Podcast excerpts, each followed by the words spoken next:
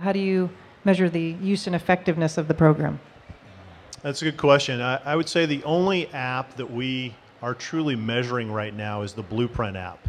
And that's the uh, sales training, sales messaging on a quarterly basis. And that metric is very, very high. As I mentioned, 95% of our sales force looks at every single one of the messages that we send out to them. And in some cases, they're multiple businesses they're not even involved in.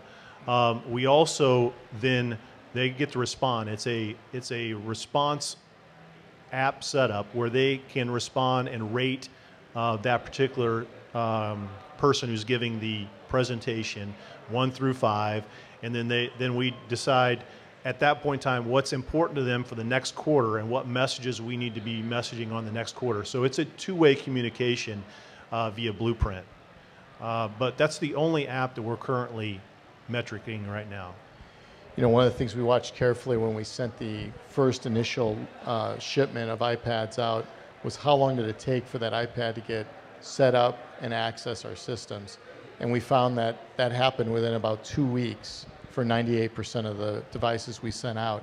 I don't have a single app or thing I do that gets that kind of quick response from a mobile, mobile force like the sales teams. So, you know, we knew that the adoption rate was going to be quick and just informally the feedback we've gotten has been so great. Uh, the story, seeing the, the product um, helping the, the physicians in their natural work settings have just told the story for us that it's an invaluable tool.